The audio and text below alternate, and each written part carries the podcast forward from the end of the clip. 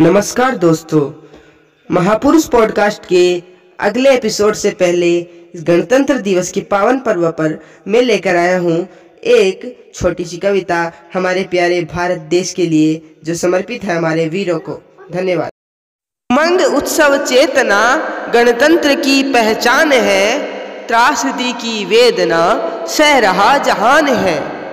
वीर सूर्य को याद कर आगे हम है बढ़ रहे आँख में उमंग लिए। तेतरवीं सीढ़ी है, चढ़ रहे। तेतरवीं सीढ़ी है, चढ़ रहे। हिमालय विंध्य कारगिल न केवल पाषाण है, जीते संस्कृति शौर्य की ये अमिट पहचान है।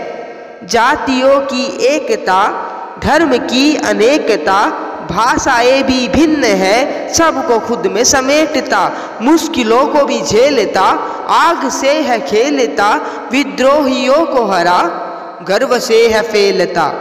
कर रहे इसका गान है, युवा इसकी जान है।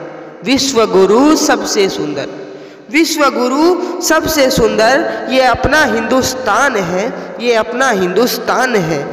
अतीत की कहानियाँ उमंगित है कर रही, सोए बाजुओं में अब जोश ये है भर रही। भारतीयता को ही अब धर्म अपना मान लो उठो, जागो और लक्ष्य अपना पहचान लो। शांति प्रिय इस देश में ना कोई हुड़दंग हो।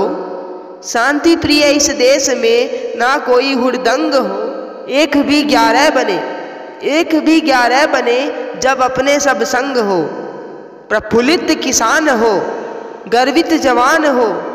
कुरीतियाँ सब हट चले, कुरीतियाँ सब हट चले, विकसित भारतीय विज्ञान हो।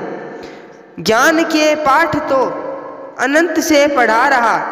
ज्ञान के पाठ तो अनंत से पढ़ा रहा।